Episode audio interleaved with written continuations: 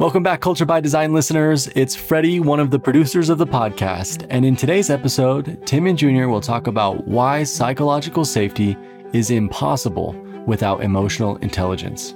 Emotional intelligence, or EQ as we define it, is your ability to interact effectively with other humans. It's your delivery system. And Tim and Junior will talk more about that in today's episode, which we hope is timely and relevant for you and that it gives you a chance to reflect on your own experiences, not just at work, but in life. As always, today's show notes can be found at leaderfactor.com forward slash podcast. Thanks again for listening. Enjoy today's episode on why psychological safety is impossible without emotional intelligence.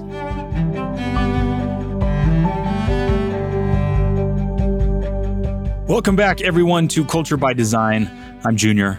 I'm here with Dr. Tim Clark, and today we'll be discussing why psychological safety is impossible without emotional intelligence. Tim, how are you?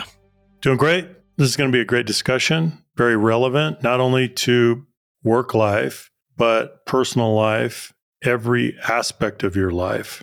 And so I hope that you'll stay tuned in and, and find this relevant and timely. Yeah. EQ is one of my favorite topics because of the crossover potential. If you're a human, relevant to you. So, without the ability to understand and manage our own emotions, to empathize with others, it's very difficult to build, or perhaps impossible, to build a culture of trust and openness, a culture of what we call rewarded vulnerability. So, today we're going to dive into the importance of emotional intelligence. We're going to talk about what it is first uh, for creating a psychologically safe environment. And we're going to share some practical tips with you to develop EQ. So, whether you're a leader who's looking to foster a more inclusive workplace or you're an employee seeking to improve your relationships, this will be relevant to you. And notice that I said relationships generally, not just professionally. As we mentioned, what we talk about today has very broad application, friendships, families, in anywhere there are people. And I'll also say as we begin that these principles have been some of the most influential in my personal life and my personal leadership journey. Uh, I've come a long way in my understanding, my practice of EQ. I have a long way to go, as we all do, but it's something that I really enjoy talking about and trying to practice. So, Tim, we wanted to start off today with a question, didn't we? I think we did. So, here's the question What, How would your life be different if you significantly improved your emotional intelligence? So, we've got some questions that will hopefully trigger some introspection today, huh, Tim? Yeah, I, I think we want to make this an introspective an opportunity for listeners to reflect and take personal inventory and ponder. And so as we go, we're going to stop and we're going to ask questions along the way. And this is the first one. This is the first question that we want you to pause and think about how would your life be different if you significantly improved your emotional intelligence? And now think about your personal life, think about your professional life, think about your life in all in all, in all of the relationships and the interactions that you have, how would it be different? What would be improved about it? And it, it appeared to me as I was listening to that question when you restated it that inside lies the assumption that it can be improved. So maybe we start there and unpack that for a second. So, is EQ something that you can improve? This is a question that a lot of people have asked over time. Maybe you have the answer to this question, those of you who are listening. But for those who may not be as familiar with the topic, maybe we touch on that. So we can make the distinction between a fixed trait and a learnable skill. And at this point, emotional intelligence has been around for over 30 years. At least the systematic study of this concept and construct. And we've really come to a consensus view uh, among researchers, behavioral and social scientists, that psychological safety is a learnable skill, not a fixed trait. EQ. Yeah, EQ. There may be certain aspects of core disposition and temperament that remain relatively fixed over time. I think a lot of psychologists would argue in that direction, but the skills related, the component skills related to emotional intelligence are without doubt learnable. And we know that based on longitudinal studies that have been done with children and adolescents. Now, it may, it may be a little harder for you if you're an adult to make changes and to make discernible, measurable improvements over time, but it is entirely possible. to increase your emotional intelligence. So here's a quote from Maya Angelou. I've learned that people will forget what you said, people will forget what you did, but people will never forget how you made them feel. I was thinking about this quote earlier today and its application in my own life and those who have influenced my life the most. And this is true, at least for me personally. I forget what a lot of people have told me. I've forgotten what a lot of people have done. But there are certain people who stand out in memory who I don't forget. And the reason for that is because of how they made me feel. And I think each of us can think of select individuals that we've interacted with over time that we won't forget because of how they made us feel. So I would encourage you to think about those people as well that have left an indelible mark on you because of their emotional intelligence. When you tie back that impression, probably has something to do with their emotional intelligence. And one of the things that I think about often, the lens that I look through is how can I be that person for someone else? How can I leave that type of impression, that kind of mark for better in someone else's life? And it's through emotional intelligence, which we'll dive into. So, here are some statistics that we wanted to share with you and some data. 71% of employers value EQ over IQ. So, from an employer perspective, this is something that we're looking for, and we'll leave references to some of these in the show notes. HBR found that EQ is a better predictor of workplace success than IQ in most jobs. The Center for Creative Leadership found that 75% of careers are derailed from reasons related to emotional competencies, like handling interpersonal problems, unsatisfactory team leadership during times of conflict, and a few others. I thought that was really interesting when you look at career derailers linking back to emotional competencies. And then the World Economic Forum named EQ a top 10 skill for 2020. And uh, Junior says that it's a top three skill for 2023. How about that? Thanks for adding that. so I, I think that that's important just to lay some context and set the stage and help us all understand that this category is well researched, it's well documented, and it's something that's more important now than perhaps it ever has been. It really is. It is not fading in importance at all, Junior. And in fact, as technology, we automate so many things now. As technology becomes a bigger part of our lives, so too does emotional intelligence become a bigger part of our lives because it features so prominently in our ability to have effective interactions. So, Junior, did we go back and define emotional intelligence? I don't know if we've done that yet.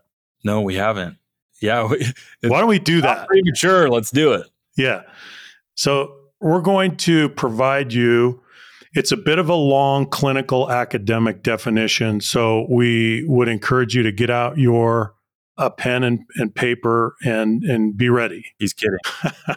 Here's the definition. And I think it's spot on. Emotional intelligence is your ability to interact effectively with other humans.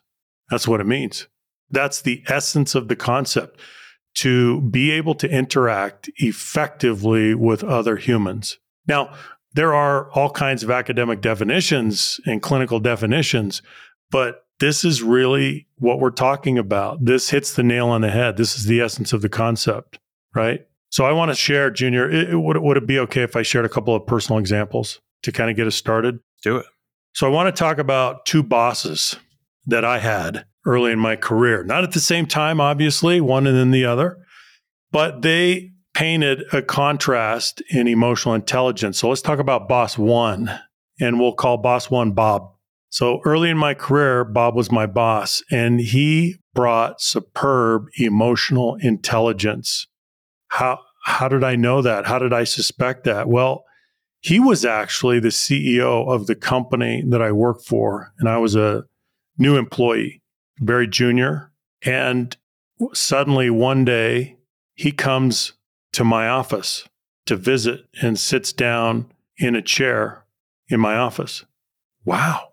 And so immediately I knew that something was different. And one of the first things that I noticed is that he used physical space in a different way. He would come to you he would not demand that you come to him, even though the power differential was significant. He would close that power differential. He was not exclusive in his social interactions. And I could see that. Like he came to my office and sat down and wanted to talk. He was open for connection. He was accessible. He brought energy and he expressed and he showed interest in you personally. There was this underlying warmth in the way that he would interact. For example, Bob would say, So, Tim, tell me what books you're reading right now. And, and he would be very interested. And then he would share what he was reading with me. And there was this pattern that I saw in him where he would ask and then he would share, and he would ask and he would share. Now, he was a very emotive person. Another thing that I noticed about him is that he didn't use fear. When he wanted to hold you accountable, he would, but he would hold you accountable with questions. So, why do you think, Tim, that we're getting these results? And, and they were unsatisfactory results, but he would he would ask that and he would get to it with questions because he wanted to hold you accountable first with he wanted to see what your understanding was and then he would go from there. These are just a few of the the patterns that he exhibited in the in the way that he interacted. Isn't that interesting? So that's boss number 1, Bob. Boss number 2, this was a boss that I had after boss number 1. We're going to call this boss number 2 Bill. Bill was also early in my career, but let me explain some patterns that were a little bit different. Uh, Bill was also a very high character person and a very uh, highly intelligent person, and I did respect him. But here, here was the difference he was closed, he maintained professional distance. He was extremely formal and buttoned down and starchy, and he just was not accessible. He was not open for a relationship, and he used physical space differently. He would stay in his office and keep the door closed and when he wanted to talk to you, he'd have his admin call you and say, uh, you know, it's almost like Bill will see you now, right? It was very, very interesting.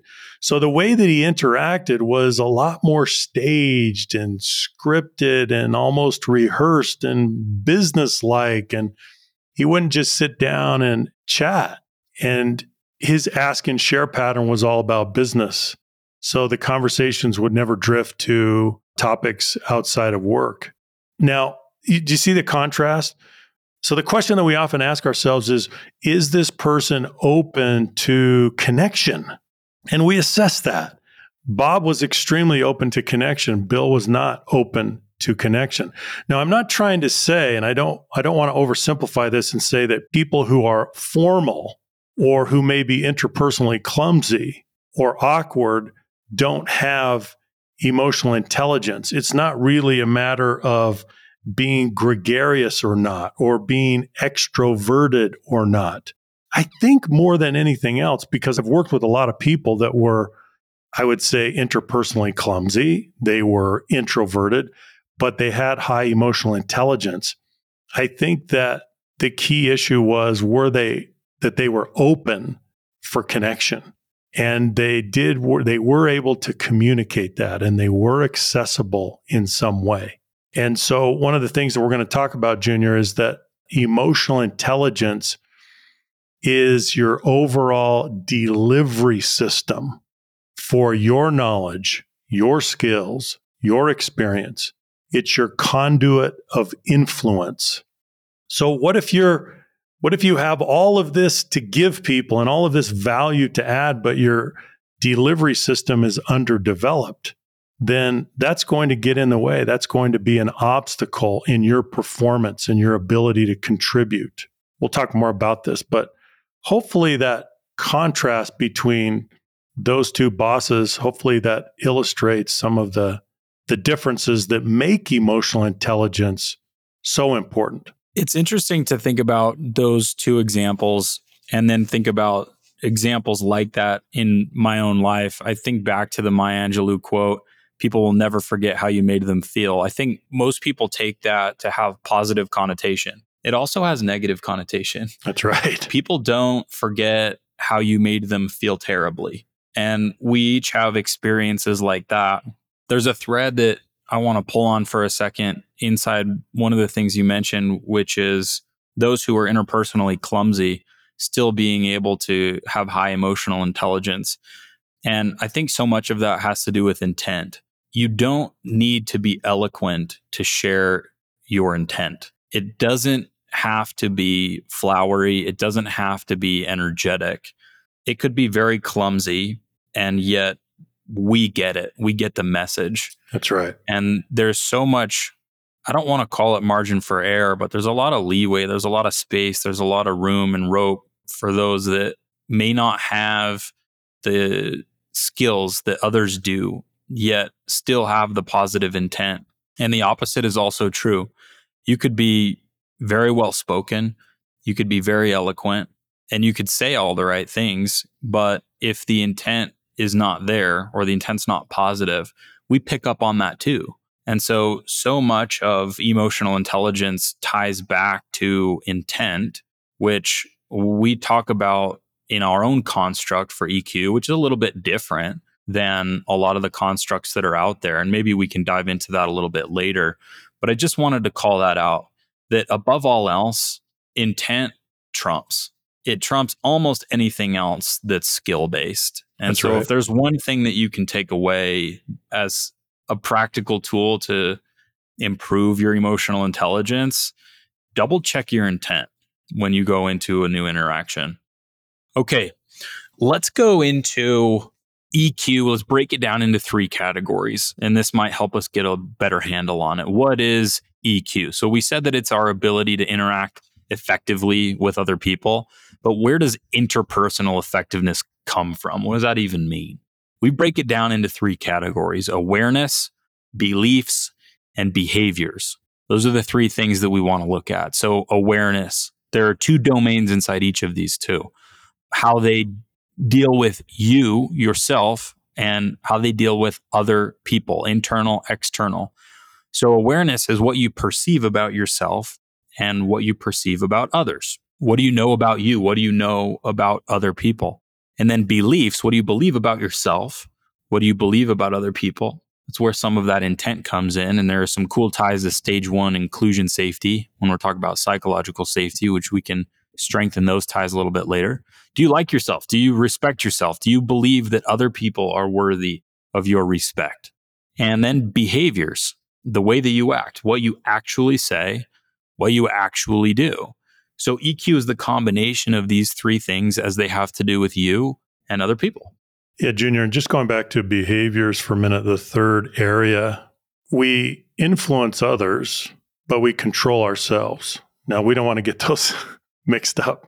So, this is self regulation for ourselves. We should control ourselves, our emotions, the way that we interact, but we don't control others. We influence others. Uh, these are the management, there's self management, and then there's social management. These are the management competencies that go back to behavior. I just want to make that distinction. That's a relevant distinction. It's very important. So you mentioned EQ as our delivery system. And I really like that. I, I think about it as software. It's another way to put it. We have some hardware in knowledge, experience, and skills, and that needs to be combined and delivered in some way. And that goes through a set of, of software filters, and then that shows up in the real world. So the way that we deliver our influence, as you said, to other humans is through emotional intelligence. Put another way, EQ delivers IQ. So IQ in a vacuum, not terribly useful. You would rather have more of it than not. But eventually that needs to get translated into the real world and dealing with other humans. We can't all just work alone in a closet with high IQ and expect good outcomes. We need to interact, we need collaboration. And that's where the EQ comes into play. Junior, I can't help but think of uh, I was out with uh, my wife and daughter, we went out to dinner the other night to a new Italian restaurant that we had never tried before.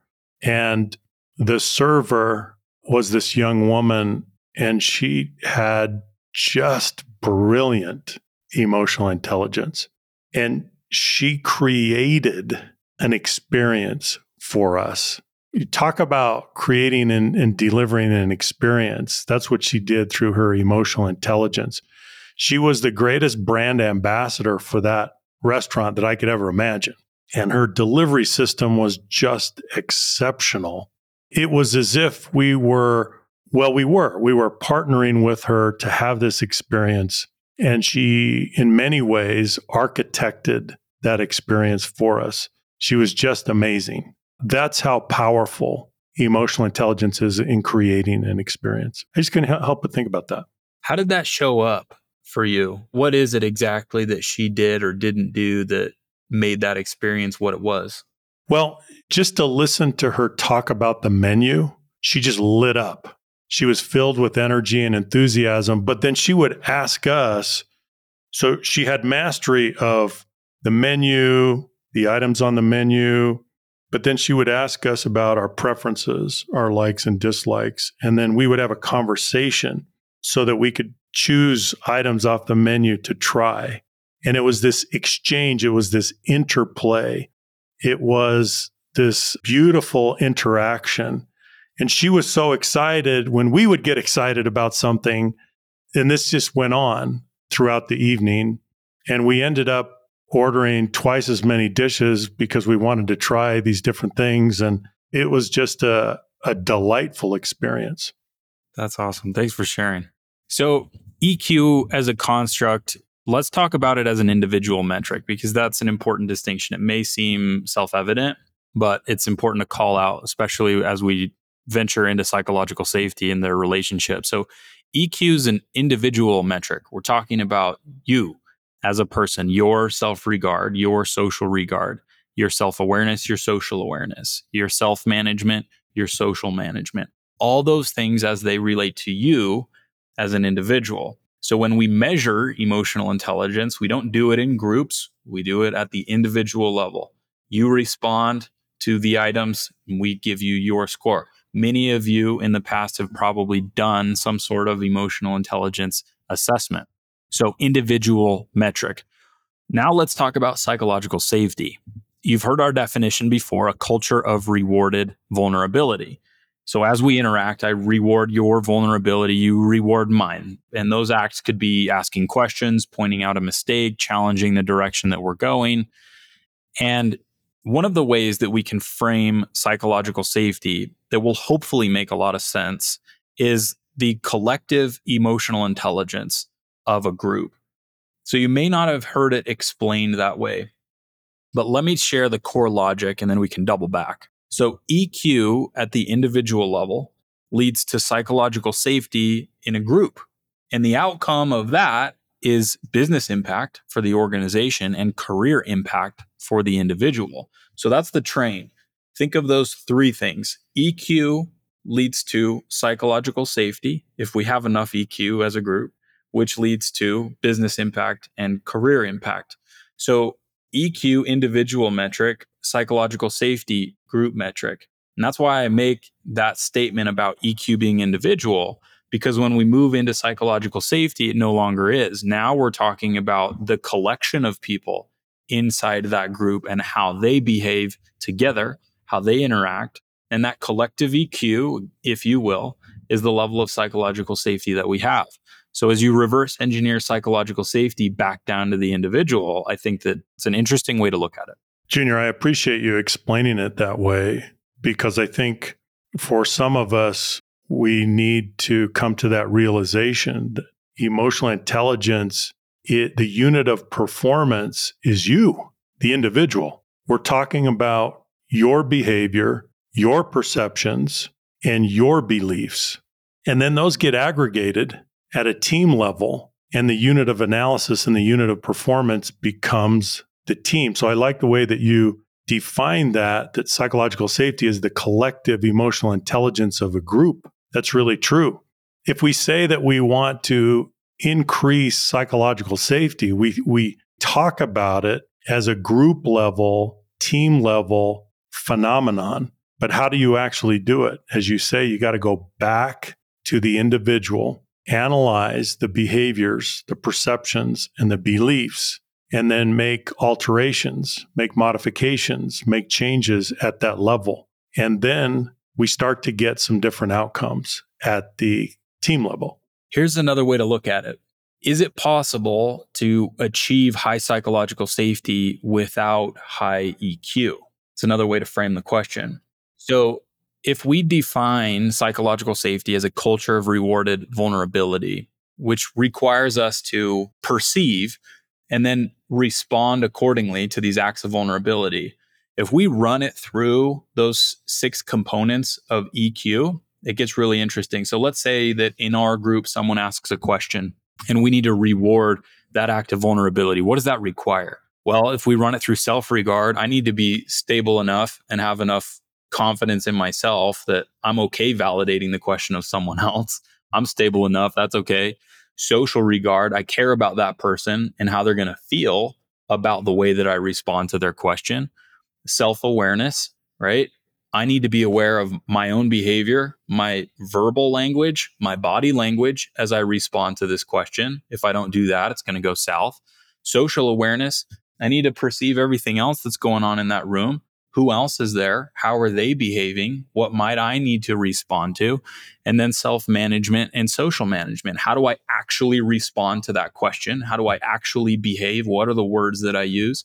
And so you can see you run it through all of those filters if all of those things are high, what does it require? High EQ to respond appropriately to that act of vulnerability. And so the relationship to me becomes very clear when you take it down to brass tacks and you run it through those filters of emotional intelligence. I just don't think that you can make the argument that you can achieve high psychological safety if you don't have those other six things.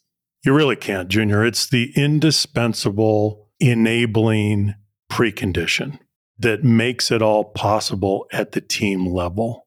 It really is. But it is so helpful to break it down into the internal competencies and the external competencies and then ask yourself how am I doing? And then get a baseline through through an assessment because you come to realize that this really is a learnable skill. I can take each of the competencies, the internal competencies and the external competencies and there are things that I can do to practice and get better. That's extremely encouraging to know that and, and to work on that. I want to take just a second and draw a line between stage one inclusion safety and one of the unique things about the way that we view emotional intelligence. I think it's relevant to this conversation. So we're going to go off for a second here. So, for those of you who have taken an emotional intelligence assessment or you're familiar generally with EQ, you'll know that there are generally five competencies in any EQ construct. Well, at least the most popular. And those usually have to do with self regard and then awareness competencies and the management competencies. But there's a gaping hole as far as we're concerned in most of those. And you may have heard us talk about it, which is social regard. What do you believe about other people? Do you believe that they're inherently valuable? Do you believe that you owe them respect?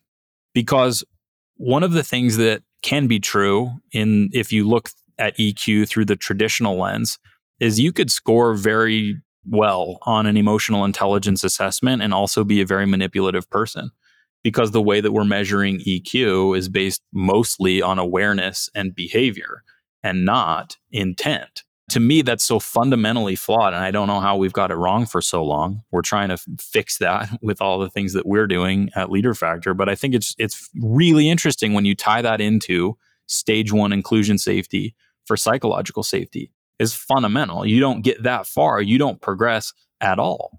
And people feel that more than they probably feel anything else.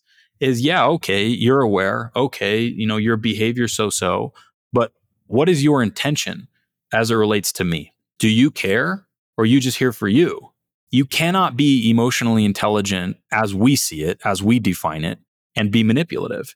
You cannot be emotionally intelligent and not have others' best interest at heart, at least take into consideration how they're going to feel about the way that you're behaving. To me, that's so fascinating. Well, it goes back, Junior, to what Maya Angelou said in that opening quote that you began with that people will never forget the way that you made them feel. The impression comes from the feeling and the perception of the person's intent. Is there esteem there? Is there regard there? Is there love there? Is there care there? Is there compassion there? We can feel that, we can perceive that, and that is what lingers. That's why we remember the way people made us feel. Those impressions are based on a reading of someone's intent. And for some reason, that lingers uh, much longer than what someone said. We often just forget about, we, we can't even re- bring to memory what people said, right? We have no recollection. But the feeling that we had in their presence and what we felt as we interacted never leaves us. It stays with us. It's almost permanent. Let's talk for a moment about environments that aren't psychologically safe.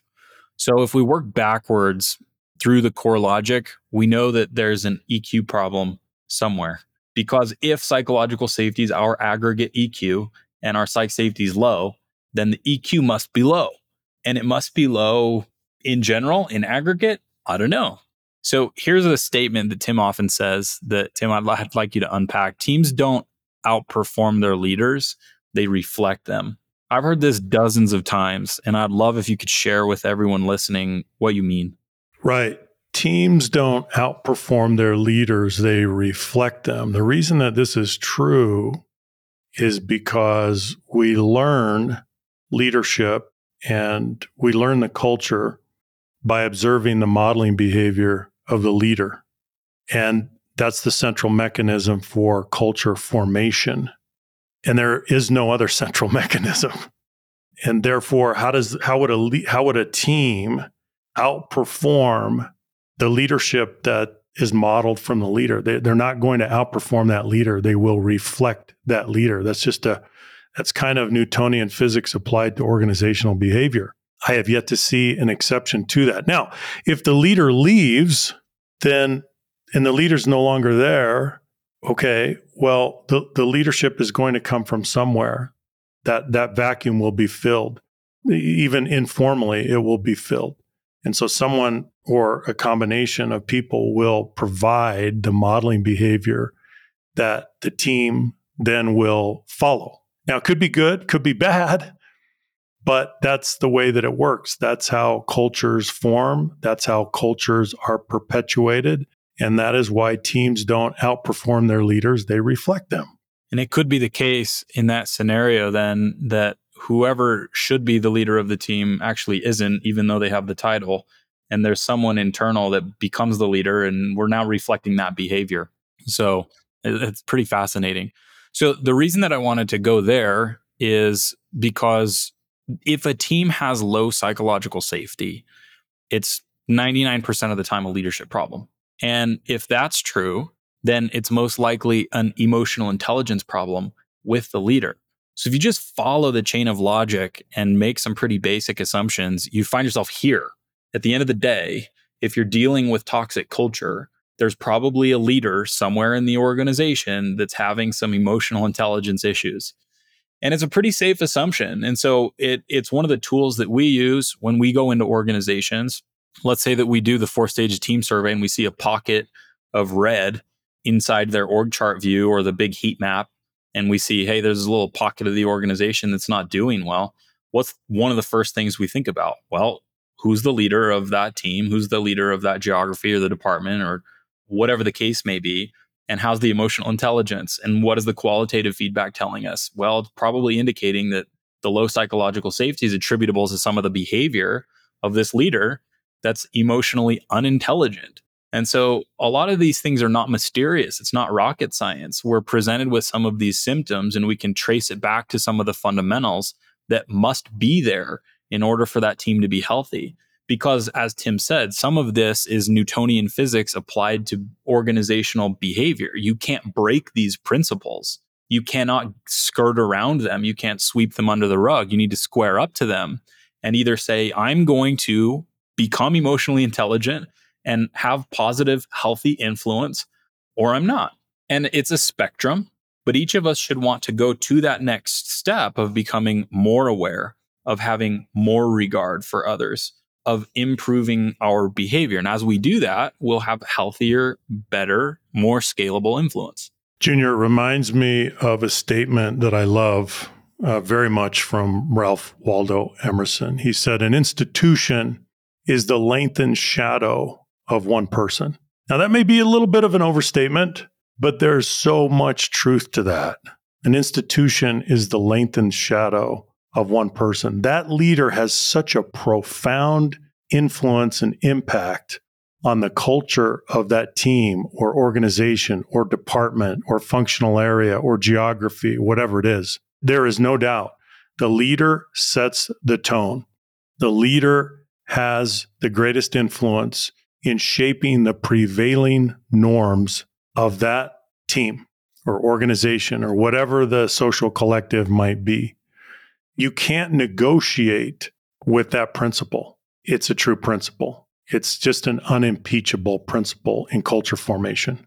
What comes to mind for me is that each of us, we're all leaders in somewhere, in some social collective. It could be a family, it could be a group of friends. And if that organizational principle, if that quote from Ralph Waldo Emerson holds true, then some social collective is lengthened shadow of you. And that's something to really ponder is what does that look like? Is that a good thing? Is that something that we would want to be perpetuated? Or is that something that we would want to snuff out really quick because it's unhealthy? And so while we n- may not be the leader of a massive institution or have role with high visibility, you're a leader somewhere and you're setting the tone somewhere. It may be just with one other person, but still you're setting tone. And so it's important for each of us to recognize that and say, hey, you know what? I may not lead thousands of people, but maybe I lead one. Maybe you just lead yourself. And even then, you know, you should think about that for a few minutes. So let's talk about habits, norms, and culture for a second. It's another kind of train of logic that is valuable here. Tim, will you take us through what a habit is, what a norm is, and how that translates into culture? Right. So this is the anatomy of culture. So we're going to break culture down into its component parts. So we have to go all the way down to the individual. And at an individual, individuals have habits. What is a habit? A habit is a pattern of behavior that you exhibit as an individual. So that's the first component part. And we all have habits. We all have patterns of thought or behavior that we very consistently model, that we consistently exhibit. If we then share habits, so now let's let's go to a team, a team environment. If a habit becomes shared among the members of the team, it turns into what we call a norm. That's the second component. So we've gone from habits at the individual level to norms, which are shared habits at the team level a collection of norms becomes what? A culture. So let's look at the progression. Habits become norms, and a collection of norms becomes a culture. This is the way that cultures are built. So ultimately, all culture goes back to habits at the individual level. So you can see that the modeling behavior of the leader in a team, those are their habits. And there's a tendency for those habits to become shared and turn into norms. That's the overwhelming tendency on a team. And that's how team culture is created. So those are the component parts, Junior. I love that. I love that it always ties back to the individual. Sometimes in organizations, we'll see cultural transformation initiatives that are aimed at the entity, like it's some thing and we're trying to get it to change. We want to change the culture and so we're going to send out, you know, generalized communications and blanket statements and and hope that that translates into a better culture. Yeah, culture junior that kind of exists independent of the people, right? It's this ethereal thing that's out there that's independent of the people. That it's not how it works. No, it's nonsensical we based on that train of logic. And so you'd have to refute something in there that the habits don't build to norms which don't build into the culture or the reverse like that, that those things have to be true and to me that's such an encouraging thought because we can control our own behavior we can influence others, and we can be intentional about that. And so, if we want to truly move a culture in a certain direction, to absorb certain behaviors that we want to become normalized, to shed certain behaviors that are creating toxicity, we can do that. We can do that. But it is the it's the requirement that each of us take ownership of our behavior, take responsibility for what's in front of us, and start to implement some of those behaviors. And maybe we might not have we might not have the influence that we want at the scale that we might have, but we can always influence those around us. So just I want to go to the impression that that server left on you at the dinner. You remember that. You bring that up in this podcast. Probably encourages you to pay attention to the next person that you're serving, that you're interacting with. And so we can't say that it doesn't make a difference. We can't say that it doesn't affect people. And we can't say that we're just independent actors and that we're just going to do us and it has no effect on the people around us. That's that's not true. No, the server, Junior, the server at the Italian restaurant created what psychologists call vivid memory. Yeah. Now, think about all this for all of the listeners. When you have an interaction and it's unremarkable, there's nothing unusual about it. What does your brain do with that experience? Just tucks it away somewhere, but it's not really subject to recall. You forget it, it's gone. It's unremarkable. But if if you have an experience that is remarkably good or remarkably bad, it sticks with you. It's sticky.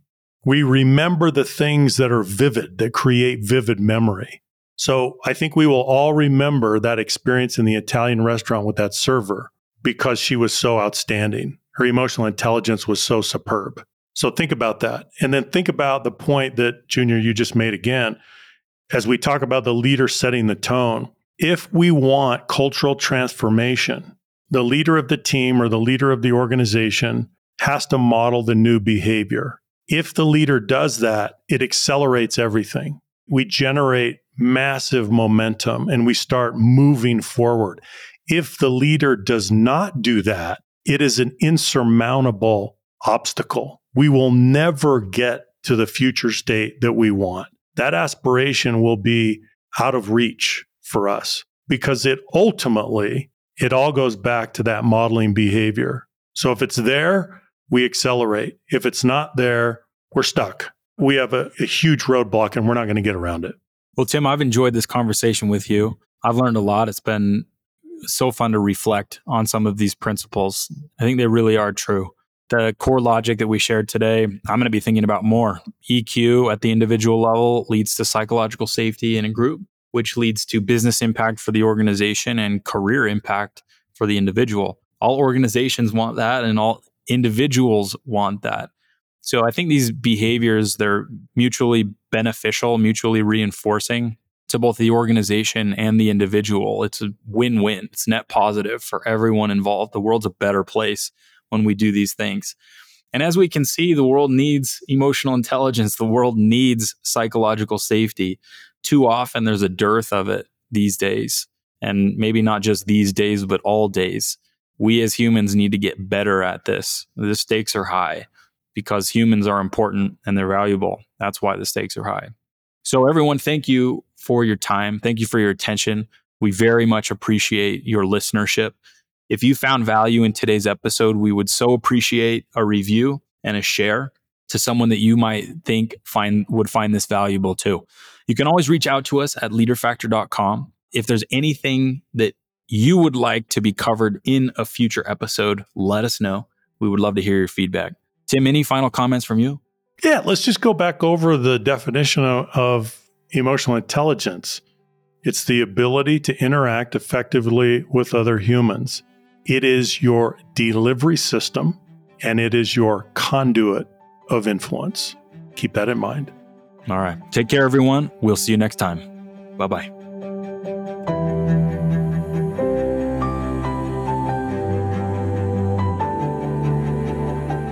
Hey, Culture by Design listeners, you made it to the end of today's episode. Thank you again for listening and for making culture something that you do by design and not by default. If you've enjoyed today's episode, please be so kind to leave us a review. It helps us reach a wider audience and accomplish our mission of influencing the world for good at scale. Today's episode show notes and other relevant resources related to today's topic can be found at leaderfactor.com forward slash resources. And with that, we'll see you next episode.